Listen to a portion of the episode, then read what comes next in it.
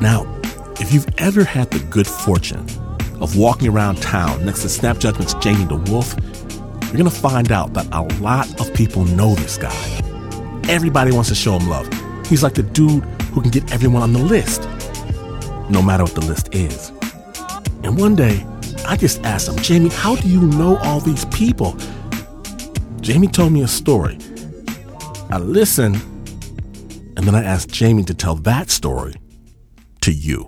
Perhaps I was blind to the facts. Stabbed in the back, I couldn't trust my own hope. Just a bunch of dirty facts. Will I succeed? Paranoid, paranoid. And hocus pocus, try to focus, but I can't see. And in my mind, I'm a blind man doing time. Look to my future, cause my past is all behind. My absurd poetry career has taken me from Moscow, Russia to doing writing workshops for kindergarten classes. But then there was the day I was asked to perform at San Quentin Penitentiary. Our first performance was canceled due to what they called a small incident. I had to read the newspaper the next day to discover it was a full scale riot with multiple stabbings. Okay, Matt, open it up. A few weeks later, and our performance writing workshop was finally allowed. The rules were simple. You had to submit to a background check and couldn't wear any red or blue. So I decided to go Johnny Cash style and wear all black. It was four slam poets and my performance partner, Geoff. Extend your arms. At the gate, the guards stopped us and had us sign a no hostage negotiation contract. He explains if we just happen to be kidnapped by a convict, the state would not barter for your life. This is for your safety, he told us. That way, it's not worth it to them, you know? You're not a pawn piece to be traded. He was required to tell us this. He was not required to help us relax. Now, it's hard to act like you're cool as cucumbers when the man standing next to you has two guns strapped to his waist. He had a two foot long steel baton, wrist cuffs, and a pepper spray can the size of a 40 ounce dangling from his belt. I don't even have a pen on me because they confiscate those at the gate. They say the pen is mightier than the sword, but in here, you can't even bring in paper copies of poems. They have to print those themselves and count every single copy. Every paper clip, every piece of paper has to be accounted for. Even the poems I'm bringing him can be wadded up, burnt with wax, and sharpened into a makeshift shank. Words can truly be weapons here.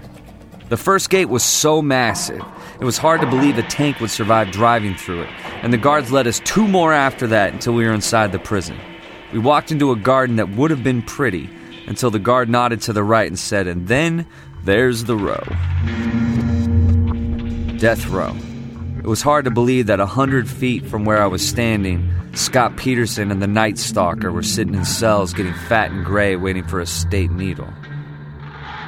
The guard led us down to the yard, a massive expanse that stretches out to the sea where you can see the Golden Gate Bridge shimmering through the fog. Hundreds of prisoners are in the yard lifting weights, playing tennis and football. Two pale pasty guys in blue are leering at our troop.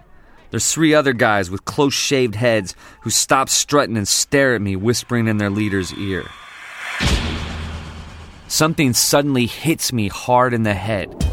I flash white, think of poems sharpened into knives, and I instinctively move towards a guard, then look down to see a tennis ball bouncing at my feet.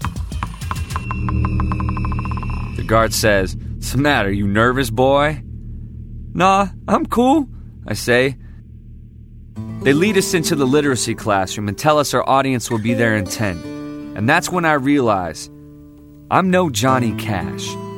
I feel like I'm about to dry heave into a trash can, so Geoff and I start drilling our poem over and over, and then there's this guy who comes up. His hair is in a brown ponytail, looks like he's younger than both of us, and he says, What's up, guys? You guys gonna do some music or something?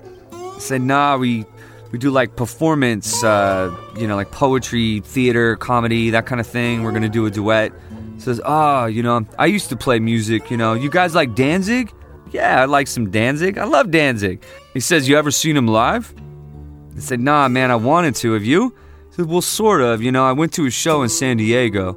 I don't know. I got really drunk in the parking lot and got into a fight with this guy, and and I stabbed him, and and he died. Whoa, that's uh, that's cool. So what's cool about that? I mean, no, I mean nothing, nothing. I mean, you know, Danzig's cool. He says, "All right, guys, well, you better rock it," and sits down. The prisoners file in. There's 60 of them in blue, and it's the real deal you've seen in every movie. A guy's got swastikas tattooed on his cheek, and he's sitting next to black Muslims wearing dashikis. Now, Geoff is Jewish, but I'm more freaked out by the swastika than he is. The last place I want to bomb is at San Quentin Penitentiary. The order of performers is random, and we get called first to do our duet. We go up to the front and start it how we normally do. Well, this here is a ditty about your first step into hell, and we go full force into it. The first minute, I'm trying to pretend I'm on any other stage, and I'm in Moscow, I'm in New York, I'm in Oakland, but the guy with swastika tats is staring at me.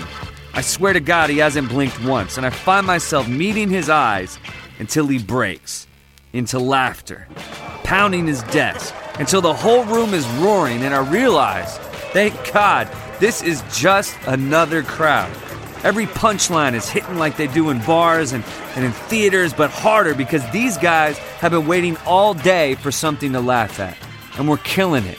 Every line about suicide attempts, meth addiction, crazy girlfriends, survival by chance. Shut off my phone. And this poem is dedicated to anybody who's ever had to steal diapers, anybody who's ever had to sleep uneasy to sirens. To everybody who goes home to a vampire at the, the end of the day, and I blow a kiss to every roach and, and raise a toast to, to Terror Street and Agony Way.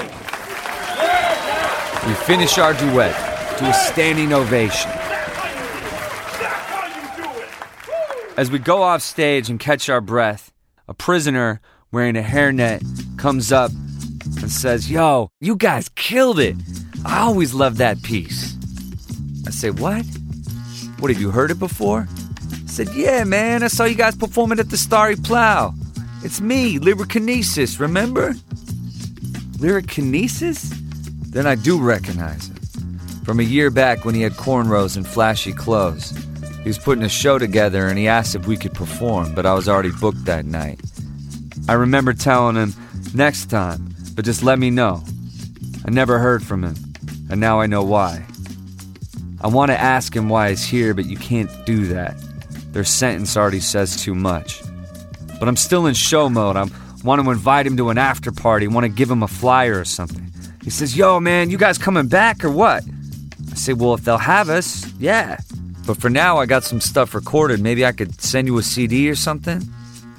Says, nah, they don't let me get those. But you guys ever on the radio? Because I get that. And back then, I wasn't. So I said no. But I am now.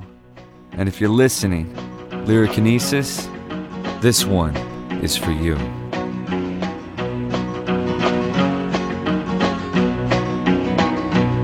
San Quentin You've been living hell to me.